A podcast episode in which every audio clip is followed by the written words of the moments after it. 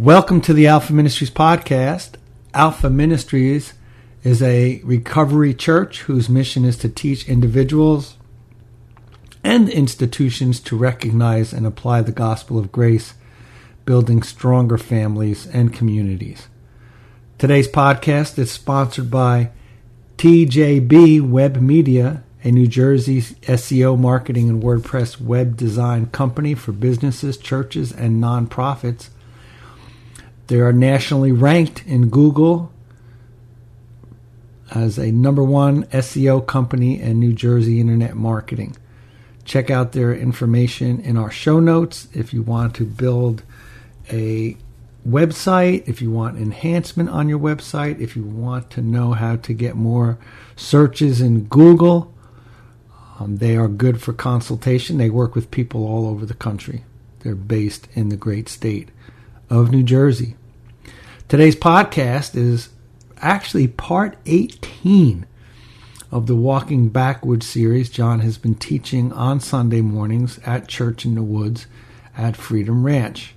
He will be wrapping that series up, and we will be looking forward to what we're going to do next.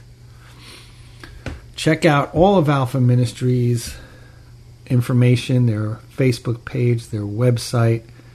Um, if you want to get in touch with us, our emails are in the show notes.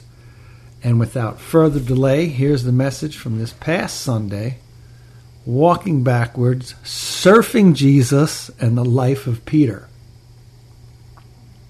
All right, I'm kind of trying to decide at this moment what I should preach on. I know it's kind of late to make that decision, but actually, I had three or four different issues we could uh, talk about. I'd share with you today. As you know, we've been studying the information out of the book I'm working on called Walking Backwards, which is just simply a description of a lifestyle, a new lifestyle that we enter into as believers in Jesus Christ. We enter into a lifestyle of grace and truth rather than the natural lifestyle we've all been conditioned in of law and lies. And we've been contrasting that all along. And so I was thinking, well, you know, there's some other scriptures we could look at. There's there's some scriptures about walking in truth. There's some scriptures about walking honestly. There's scriptures about walking according to this rule that Paul says. There's a lot of descriptions. There's over 200 terms or uh, 200 uses of the term walk in the scripture, which just simply means your lifestyle. How do you live your life day in and day out? That's your lifestyle. And what we've been contrasting is you can live your lifestyle day in and day out under the typical way you've been conditioned to live, and that's under the law, which will produce in you a bunch of lies to cover up all the things you've missed. Or you have the opportunity to live out this brand new lifestyle that God has given you in grace and truth, just like Jesus did. Now, I could go on and on and on about that and that contrast because, as we're going to talk about when we celebrate communion here in a little bit, you know, it's a contrast between the old covenant or the old way that God dealt with humanity and the new covenant, the new way God deals with humanity. And that's an that's a big subject. You could spend a lot of time talking about that. But I I felt like today I probably ought to give you what I consider to be the most important example in the scriptures other than Jesus himself. The most important example in the scriptures of someone walking backwards in that lifestyle of grace or truth is the Apostle Peter. I want to talk about him a little bit today, particularly as an example of what it means and what opportunities we have to walk backwards like Jesus. Now, as you know, during his public ministry, Jesus called out 12 men, he named them apostles, and one of them was Peter. Now, Peter wasn't always called Peter. As a matter of fact, his surname was Barjona Simon, Simon Barjona, son of Jonah. But when Jesus saw Peter, when he first met Peter, when Andrew, his brother, went and got him and brought him to Jesus, Jesus said, You're Simon. He already knew who he was. But I'm going to call you Peter. Now, in order to appreciate that name change, there are two things I want you to understand about it. Number one, the word Simon or the name Simon refers to a reed, big blade of grass that blows to and fro in the wind. It's always moving. Know, when you read about Peter's life and you see how he lived, even during the time he was an apostle with Jesus, before Jesus left, when you see that happening, you can see that he was always going around, he was always vacillating back and forth. So much so that I call Peter, my nickname for Peter is Brother Mouth. And the reason is he was always opening his mouth before he thought and wound up putting his foot in it most of the time. Jesus said, You're Simon, a flaky, flighty reed, but I call you Petros, a solid rock. Now, why did Jesus change his name? For the same reason he's given each one of you a brand new name. That refers to your new identity that the gospel declares. You see, as I've said and repeated over and over again, you're no longer the same persons you always thought you were. No. Jesus has changed your name. And you right now have a new name written down in heaven. The degree to which we believe that's true about us that we are a brand new person is the degree to which we will learn to walk backwards or live in this new lifestyle of grace and truth. And so, as an example of that, I want to break into the context in Matthew's scriptures, his gospel. In Matthew chapter 14, we have a very interesting story. I'll just read it to you, and then we'll talk about it in detail. I'm breaking into the context here, and just to give you the background, Jesus had just fed a multitude of folks miraculously, and he sent his disciples away in a boat, and he went up into the mountain to pray. And in the fourth watch, beginning in verse 25, by the way, the fourth watch is, is early, early, early in the morning. And in the fourth watch of the night, Jesus went unto them. In other words, Jesus went. Why? Well, let's back up to verse 24. But the ship, that's the ship that the disciples were in, the boat they were in, was now in the midst of the sea, tossed with waves, for the wind was contrary to them. See, Jesus had told them to get in this boat and go, go to the other side. Lake Galilee, right? So they weren't afraid because fishermen fish at night too. So they got in a boat and they started going, but a big wind came up. Now, if you ever tried to row against the wind, can't use your sails, but it's tough. And so here they are out in the middle of this wind that came up and a storm that came up, and they were nervous. They were freaked. And in the fourth watch of the night, Jesus went unto them walking on the sea. Now let that sink in for a minute. He didn't get in a ski-doo. He didn't start up another boat. He went to them walking on the sea. Now, is that a miraculous walk or what? Everybody's heard by now, I'm sure, the stories of Jesus walking on the water, but I want you to think about this a little bit.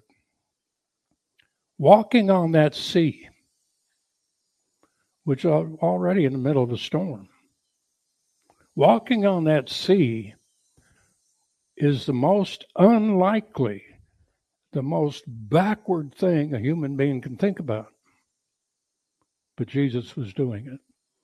He was going to his disciples in the boat, walking on the sea. Now, I have to be honest with you, I do have kind of a vision of him doing that in the middle of a storm with waves six or eight foot high. And my vision of Jesus walking on the sea is that he was having fun in the middle of a storm. My vision of Jesus walking on the sea was he would run up to the top of a crest of a wave and surf for a while. See, my vision of Jesus walking in the sea, no problem, damn it. All. Oh, he had fun doing that. He had the power to walk supernaturally, and he did. When he got to the disciples, when he came close to the boat, I don't know how far they were away, but when he got close to the boat, the disciples saw him walking on the sea. They were troubled, saying, Oh, that's Jesus out there walking on the sea.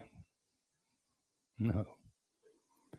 If you saw something that looked like a human being walking in the middle of the storm on the water, you wouldn't think it was Jesus. You wouldn't think they they had no idea.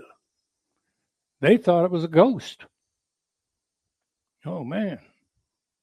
Not only are we about to die here in this storm, but now we're seeing ghosts. Of course, they were very freaked out. They were freaked out just by the storm, but when they saw this vision, they were really freaked out. King James says they were troubled, saying, It's a spirit and they cried out for fear. Now, that means they're really scared. You get a bunch of men in a boat crying out, you can hear them. They were crying out for fear. It was like their last desperate, desperate ditch effort.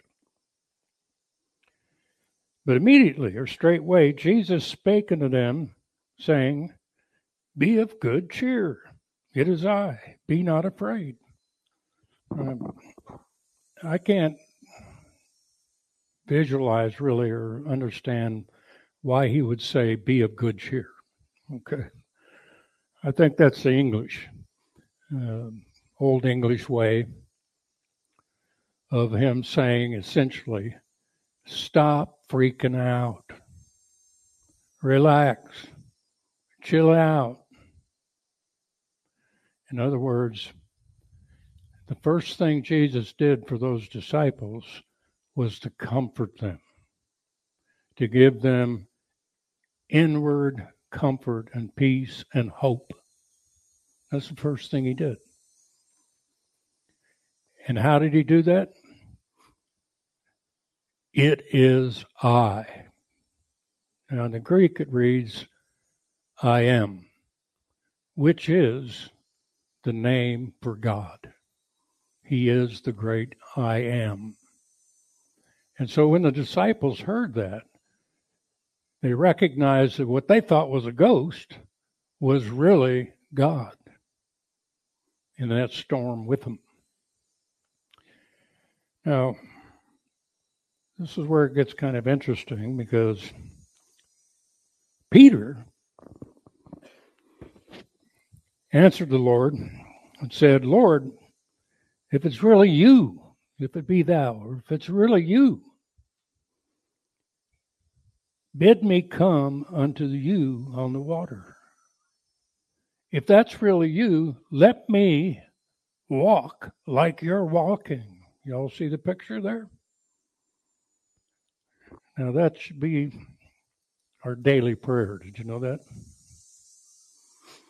If it's really you and you've really done what you say you've done to make me a brand new person, to give me the righteousness of Christ, to put His Spirit in me, to make me an integral member of His body, to give me His calling, to give me His mind. If it's really you, let me walk supernaturally. Let me see it. Let me come to you. Now, you all know the story here that Peter stepped out and started walking on the water and he sank. And Peter gets criticized for that by a lot of folks, saying, Oh, he didn't have enough faith. In fact, Jesus said, Oh, you have a little faith. Why did you doubt? So people take off with that and say, Oh, Peter, you should add more faith, man. Walk on the water. But let me put it to you this way How many of us would have even gotten out of the boat? Hmm? You see, what Peter was asking for was this supernatural walk in grace and truth that we've been studying. What he was asking the Lord for was, let me walk like you walk. Let me do it. That's a bold prayer. Because Peter didn't know. In fact, all of his conditioning was contrary to that. Did you know that? He was a fisherman. He'd been on that lake many times, no doubt caught in a storm or two. So everything he was conditioned by was contrary to him walking on the water like Jesus. But he asked, he prayed, Lord, I know it's translated in the King James, if that's really you. It's, uh, I'm not going to get into all Greek construction, but it'd be better translated, Lord, since that's really you, let me come to you on the water. What a daring prayer. So I challenge each one of you to start your day with that same prayer. Lord, since it's really you that have made me who I am by your grace, since it's really you who have made me a new creation, let me walk like you walked. Now, the other disciples, I'm sure, may have wanted to do that. But Peter's the only one that did it. You can imagine being in a boat on the sea in a storm. Who wouldn't want to get out of that boat? But you see, the fear of death overtook their fear of escape. And so they stayed in that boat, nasty as it was, in the middle of a storm. But Peter, when he climbed out of that boat, now, I don't know how tall the bow was or how far the water was down, but he says he climbed out. He may have jumped out, knowing Peter, or he may have kind of eased out, put one foot in the water, and then began to walk. We're not given those details, but I just want you to think about it and imagine it in your mind. He began to actually walk on the water. That water was holding him up in the middle of the storm. He was walking like Jesus. Because the Lord had said to him, Come on. Come on. You see, Jesus answered that prayer, that prayer request of Peter, immediately, and he'll do the same for you. You pray, Lord, let me walk like you walk in this world. And he will say, Come on. Come on, I'll help you. Come on, I'll make it happen. Come on. You get to experience what I'm experiencing. Come on. So here comes Peter out of that boat, out of all of his natural security, against his better judgment as a fisherman. He came down out of the ship or the boat. He walked on water to go to Jesus. Now, I just want to add this one little thing in here for you to focus on. Notice where Peter was going. Okay. Peter knew where he was trying to go in the boat, and he knew he couldn't get there. But when Jesus said, Come on, come on down, Peter could have beat feet the other way. He could have gone towards the shore, but he didn't. He went to Jesus. Why? Because walking as Jesus walks on this earth is living out his life in you. It is what I've referred to over and over again. It is being Christ to others in the middle of a storm. But when he saw the wind boisterous, he was afraid. And beginning to sink, he cried, saying, Lord, save me.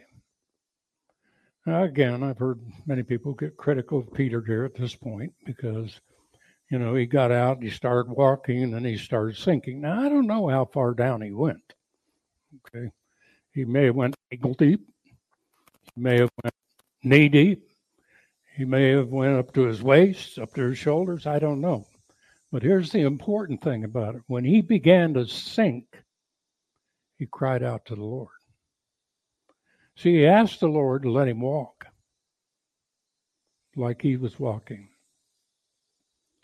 And when he was walking, while he was walking, there were all kinds of distractions.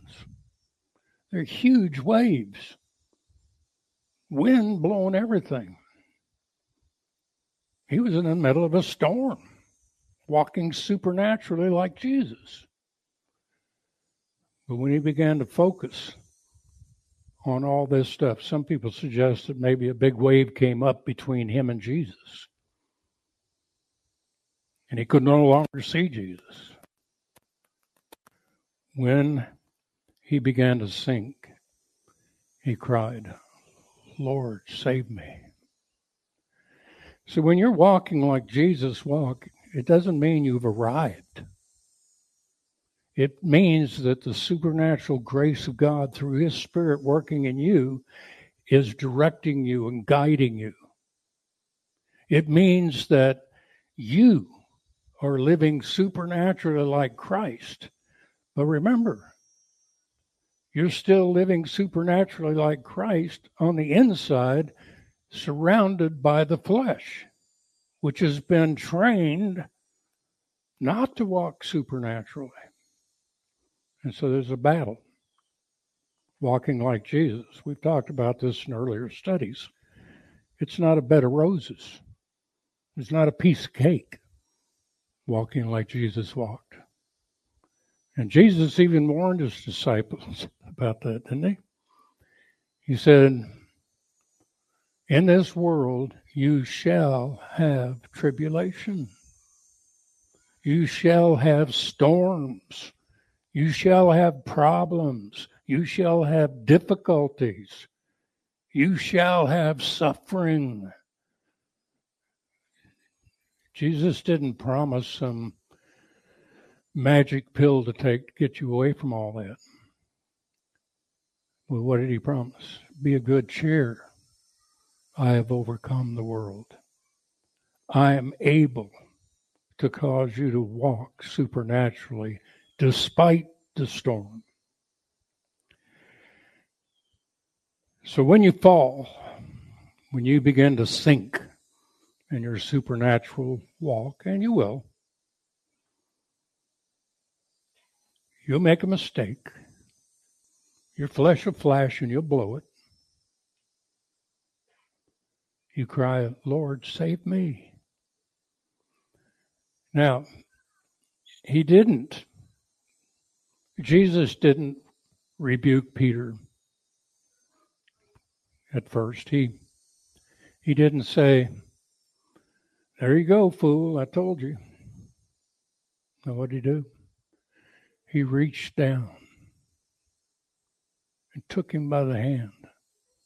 And Jesus raised him up to get back in the boat. See, when you fail in your walk, it doesn't, it's not the end. He's not done with you. When you cry out, Lord, save me, he reaches, grabs you, and holds you up. So all of us are faced with the same kind of Peter, uh, same kind of problem Peter's faced. We have storms in this life. We have problems, seemingly insurmountable problems. As far as we can tell, with our resources and our energies, there's no way out. We're done. See, these disciples were at the end of their rope, exhausted, tired, afraid, when Jesus came to them. And Peter illustrates what Jesus offers to all of us when you pray, Lord, let me walk like you walk, Jesus will say, Come on, let's do it. I'm with you. And when you begin to sink and you cry out, Lord, save me, Jesus will reach down and pull you up, just like he did Peter. That's why I think Peter is such a good example here of this walking backwards we've been talking about. This walking backwards is a life of grace and truth, as opposed to our natural life of law, rules and regulations, trying our best to behave, and lies, lying to ourselves and others about our failure. And so Jesus invites us come on in the middle of your storm, come on. Now, I don't know what kind of storm you have, what kind of storm you're going through right now. There a multitude of different types of storms. You're in a storm just because you're a human being living in that body of yours in this present sin cursed world. You're in a storm just with that. You're in a storm when you lose your wife. You're in a storm when other people turn on you and betray you, stab you in the back. You're in the middle of the storm when bad things happen to you. But you have the ability to pray, Lord, let me walk like you walk through this storm. Let me walk the way you walk supernaturally in the middle of the storm. The only question is, whether you want it or not. It's available, it's there, it's real. The only question is do you want this? Now, while the men are preparing for communion, I ask you guys to go ahead and do that. Bring it back to us. While the men are preparing for communion, I want you to make this connection between walking in grace and truth being so radically different than walking in law and lies. Two opposite lifestyles altogether, two completely different lifestyles. They're completely different in terms of their motivation. A lot of people don't understand this, but God really doesn't give a rusty rat's butt about you, how you behave. Did you know that? He didn't care. He didn't care how you act. That sounds shocking. Hmm? Go read Galatians 5. In verse 5, where God says, In Christ Jesus, neither circumcision, what you do, nor uncircumcision, what you don't do, counts with God. Your behavior is never counted with God. You know that?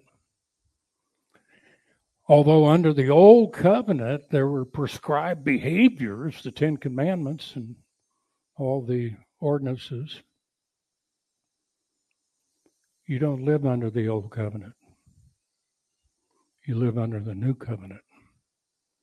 God doesn't really care what you do. You know what He's caring about? You know what's really on His mind when He looks at you? is do you trust me? That's what he wants to know. He doesn't need to know your marvelous plans and ideas of how he needs to get you out of this storm. He's looking for one thing and one thing only. Do you trust me?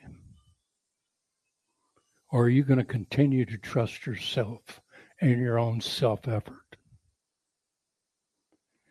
Do you trust me, or are you going to trust your knowledge of good and evil to determine what you do or don't do? Are you going to trust me personally? See, that's what Jesus is looking for. That's what God wants. He wants your faith, which works itself out continuously in love, divine love for others. So the reason God wants your faith is because He knows what it'll do to you. When you exercise that faith in His divine provisions and you experience that faith, it gives you hope a, a joyful expectation about your future, which frees you to actually care about other people, to get out of your self centeredness, to actually love somebody else. So when Jesus came on the scene, he came to a nation, his own, which John tells us in his gospel received him not. But He came to the nation and he came with a message that was radically different from anything they'd ever heard. A message of repentance. What does that mean? The word repentance just simply means a 180 degree change in your thinking. Change the way you think for the kingdom of heaven is at hand. Now, the way they were thinking that Jesus said, change the way you're thinking, they were thinking that they had to jump through all kinds of hoops to kiss God's butt to get him to bless him. That's what they were thinking. That's how they saw God. If I do what's right, he'll bless me. If I don't do what's right, he'll curse me. That's the way they saw God. That's old covenant lifestyle of law and lies. Jesus said, do a 180 degree change in your thinking. Well, what are you to change to? The new covenant. In order to do that, you have to appreciate what the new covenant is. It's a new deal. It's a new contract that God made with humanity. On the night before Jesus was crucified, he took the cup And he said, This is the blood of the new covenant, which is shed for the remission of sins of many. You see, Jesus instituted this new covenant lifestyle with this memorial meal we're about to observe. And when he took the bread, he said, This is my body, which is being broken for you. Not his physical body, his spiritual body on this earth, of which you're all members. Now, the terms of the new covenant that we are to believe in are simple. God says, I'm going to write my law on your hearts. I'm going to put it in your inward part. Through the miraculous working of His Spirit inside of you, He causes you not only want to want to do what's right, but to do what's right.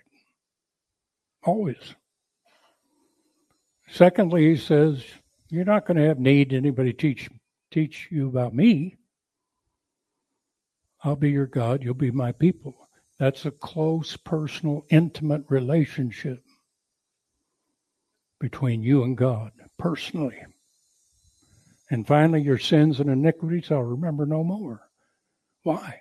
Because He made you a brand new person that never did sin. Those terms of the new covenant are what we trust in, walking in the new lifestyle that He's presented to us. And when He prayed, He blessed the elements and they received the meal. Let's pray together. Father God, I come into your presence right now and I thank you. I thank you, Father, for the elements, the blood of your Son Jesus, and for the bread, his body that you've joined us to. And I ask you to bless these now to our understanding and our appreciation as we receive these elements. For it's in Jesus' name we pray. Amen. Would you come and receive? Thank you again for listening. If you want more access to Alpha Ministries teaching, you can like us on Facebook, subscribe to our YouTube channel, and visit our website. All times and dates for services and other events are on our website listed in the show notes.